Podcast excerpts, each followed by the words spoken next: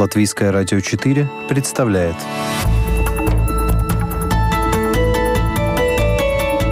Человек и его поступки. События и его значения. В программе «Мир в профиль»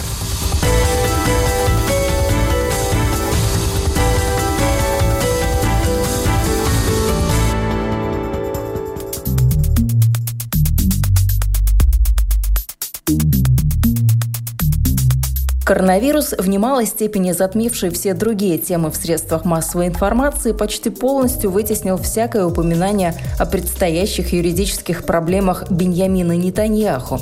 И вот премьер-министр Израиля предстал перед судом. Государство обвиняет Беньямина Нетаньяху сразу по трем уголовным делам. Главные проступки главы правительства – коррупция, злоупотребление положением и обман общественного доверия. Меня зовут Яна Ермакова, и сегодня программа «Мир в профиль» задается вопросом, почему судить можно, а уволить нельзя? Май выдался для Израиля аномально жарким и в прямом, и в переносном смысле. В 20-х числах в пустыне Араба было зафиксировано рекордное значение температуры воздуха – 52 градуса в тени. Ну а затем градус и накал страстей повысили политические события. Беньямин Нетаньяху возглавил пятый по счету кабинет министров. Правда, не обошлось без интриг. Впервые в истории к присяге были приведены сразу два премьер-министра – действующий и ротационный, то есть следующий, который займет этот пост через полтора года.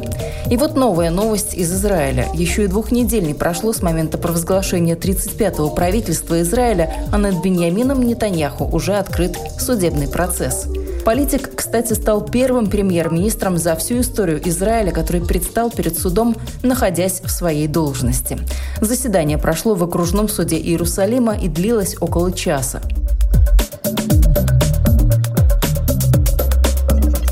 Перед судебным процессом Нетаньяху заявил о невиновности. Он считает, что дело сфабриковано его политическими противниками, левым политическим крылом, и их главной целью является отстранение его и всего правого лагеря от власти.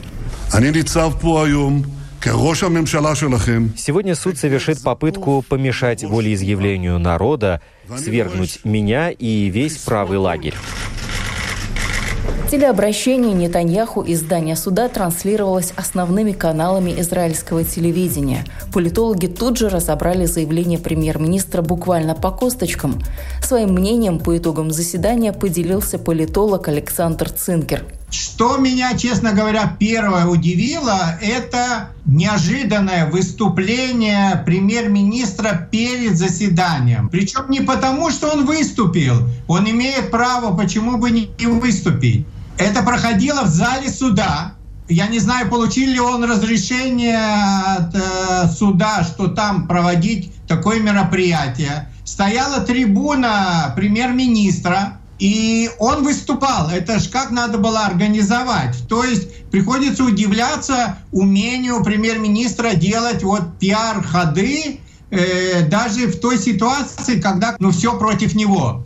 Его, по-моему, 15-минутное выступление было действительно жесткое. А почему это происходит? Мы, наверное, уже все почти что забыли в общем детали этих судебных разбирательств. Правая сторона, правый лагерь, как говорит э, Биби Натаньягу, что суд против меня, поскольку я лидер правого лагеря, значит этот суд против правого лагеря. Знаете, я это Франция, мы уже где-то это примерно слышали. Александр Цинкер также отметил, что левый лагерь и большинство средств массовой информации заведомо окрестили Нетаньяху виновным, вне зависимости от того, какое решение вынесет суд.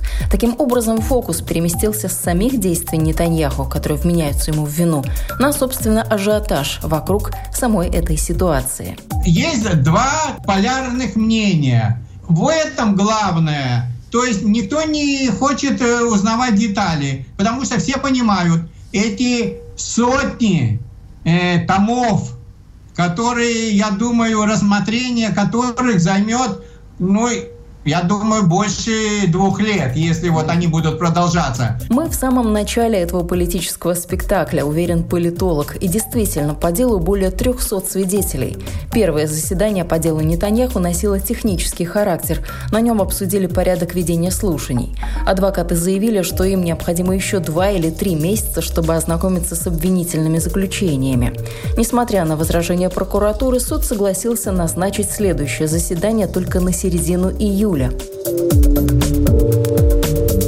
Стоит отметить, что это не первый суд над действующим премьером. Просто именно сейчас речь идет о самых громких обвинениях в истории всей политической карьеры Нетаньяху. Несмотря на это, многие, как и его противники, так и друзья, полагают, глава правительства выдержит испытание, которое на него обрушилось. Его команда адвокатов, в которую входят лучшие правозащитники Израиля и не только, не скрывает, будет сделано все для того, чтобы процесс был затянут. По мнению юристов, дело Нетаньяху займет как минимум несколько месяцев, но может растянуться и на несколько лет, поскольку на каждом этапе слушаний стороны могут подавать апелляции в Верховный суд. Стоит напомнить хронологию событий. Следствие по делу Нетаньяху продолжалось около трех лет. Прокуратура сформировала обвинение против премьер-министра более года назад. Затем осенью 2019-го состоялись досудебные слушания, по результатам которых генеральный прокурор Израиля Авихай Мандельбильд выдвинул обвинение против премьера. В январе 2020-го, после того, как премьер отозвал из парламента, из Кнессета свою просьбу о предоставлении ему судебного иммунитета, дело было передано в суд. Первое заседание, назначенное на 17 марта, было перенесено из-за пандемии коронавируса на 24 мая.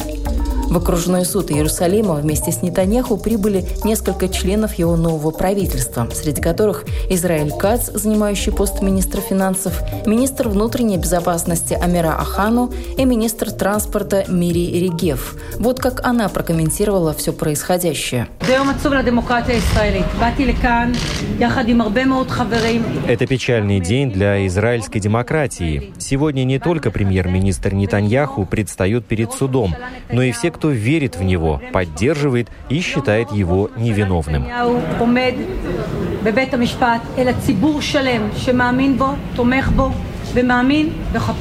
На протяжении всего заседания у здания суда страсти подогревали сторонники и противники Нетаньяху. Всего на демонстрацию собралось около 200 человек. Сторонники главы кабинета принесли с собой плакаты, раскрашенные в цвета партии Ликут, которую возглавляет Нетаньяху. Противников премьера среди демонстрантов было меньше, и они были отделены металлическими разграничителями от сторонников. Обе стороны скандировали лозунги и размахивали национальными флагами. Я пришла выразить протест против несправедливости в отношении нашего премьер-министра. В мире нет прецедента тому, что они сейчас делают с премьером Нетаньяху.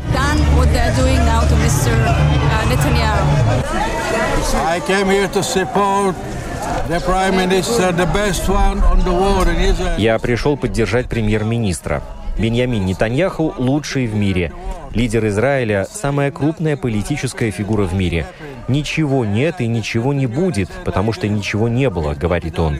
И я продолжу его слова, только по-своему.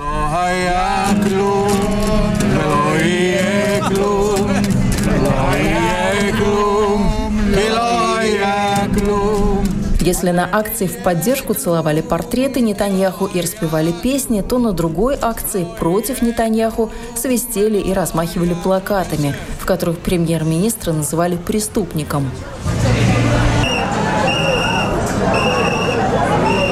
В лагере противников считают, что Нетаньяху должен уйти в отставку, несмотря на то, что закон позволяет ему возглавлять правительство до завершения судебного процесса.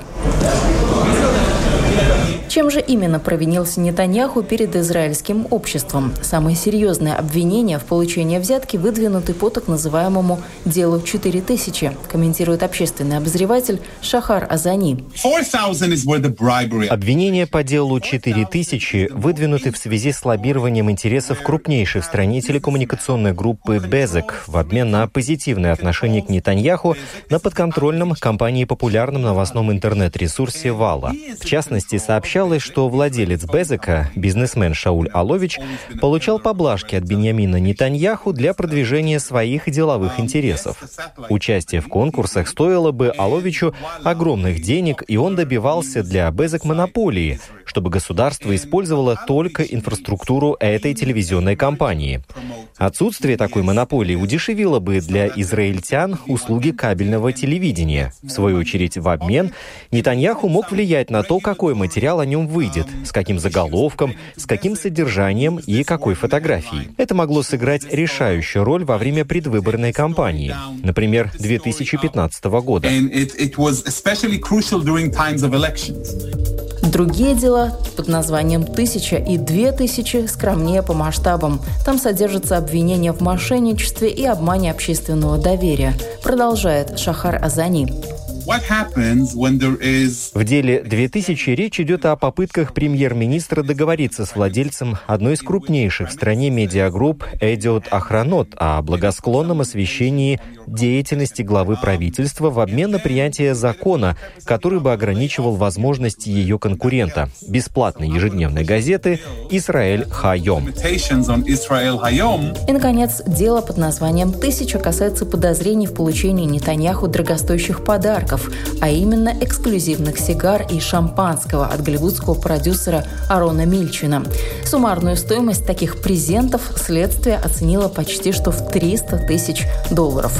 Следствие полагает, что в обмен на подарки Нетаньяху лоббировал личные и деловые интересы олигарха. Часть общества, которая поддерживает Нетаньяху, не видит в этом ничего предосудительного. Нетаньяху – прекрасный лидер. Израилю повезло с таким политиком, думают они. И если так случилось, что он любит хорошие сигары, а жена шампанское, ничего страшного, пусть наслаждаются жизнью и подарками от богатых друзей. Обычные люди дарят друг другу символические мелочи, а сильные мира сего – сигары и шампанское. В то время как другая часть общества уверена, никто не делает такие дорогие подарки просто так, только если не ждет чего-то взамен. Премьер-министр Израиля обвинения отрицает и в своем заявлении перед судебным заседанием обвинил полицию, прокуратуру и лично юридического советника правительства в намерении сместить его с поста главы правительства. Нетаньяху связал свою судьбу с судьбой западной демократии, заявив, что впервые за всю историю этого почтенного института руководители демократического государства судят за хвалебную оду в прессе. Такого же мнения придерживается и пользующийся мировой известностью и высоким авторитетом в юридическом мире профессор, глава Гарвардской школы права, американский адвокат и политический комментатор по теме арабо-израильского конфликта Алан Дершовец. Он заявил, что судебный процесс над премьер-министром Бениамином Нетаньяху создает серьезную опасность для демократии и верховенства закона. Это первый случай в истории любой современной демократии, когда человека судят за попытку получить хорошее освещение в прессе. Прогнозы, однако, делать рано. Политолог Дали Шейндлин уверена, что этот судебный процесс станет испытанием для израильской системы правосудия и проверкой на прочность для будущего израильской демократии. Разговоры о распространении израильского суверенитета ведутся давно, но после визита в Иерусалим госсекретаря США Майкла Помпео в Израиле заговорили о неизбежности этого шага. Нетаньяху пообещал, что в начале июля вопрос будет вынесен на рассмотрение в израильском парламенте, Кнессете. Профессор, доктор политических наук Игорь Панарин предрекает Израилю на ближайшие полгода политическую нестабильность. Но это уже другая история, а пока будем следить за тем, каким будет исход у процесса, который уже окрестили прецедентом в истории судебной системы. Какая конструкция власти сейчас? Коалиционное правительство Митаньяху должен еще полтора года быть премьером, затем должен уйти. У него ну, масса противников политических. И вот, конечно, этот суд вызовет определенную нестабильность политическую. В истории Израиля, да и в принципе в истории любой страны, мира, ну, я не помню случаев за последние там, годы, чтобы действующая глава государства подвергался уголовному преследованию. Это, конечно, особый случай не только для Израиля, но и вообще в целом в мире. Поэтому, конечно, будем наблюдать за этой ситуацией. Добавлю, что, по мнению юристов, судебный процесс над Нетаньяху может завершиться как полным оправданием и снятием обвинений, так и условным сроком и даже тюремным заключением. Это была программа «Мир в профиль». Этот выпуск для вас подготовила и провела я, Ян Ермакова. До скорой встречи.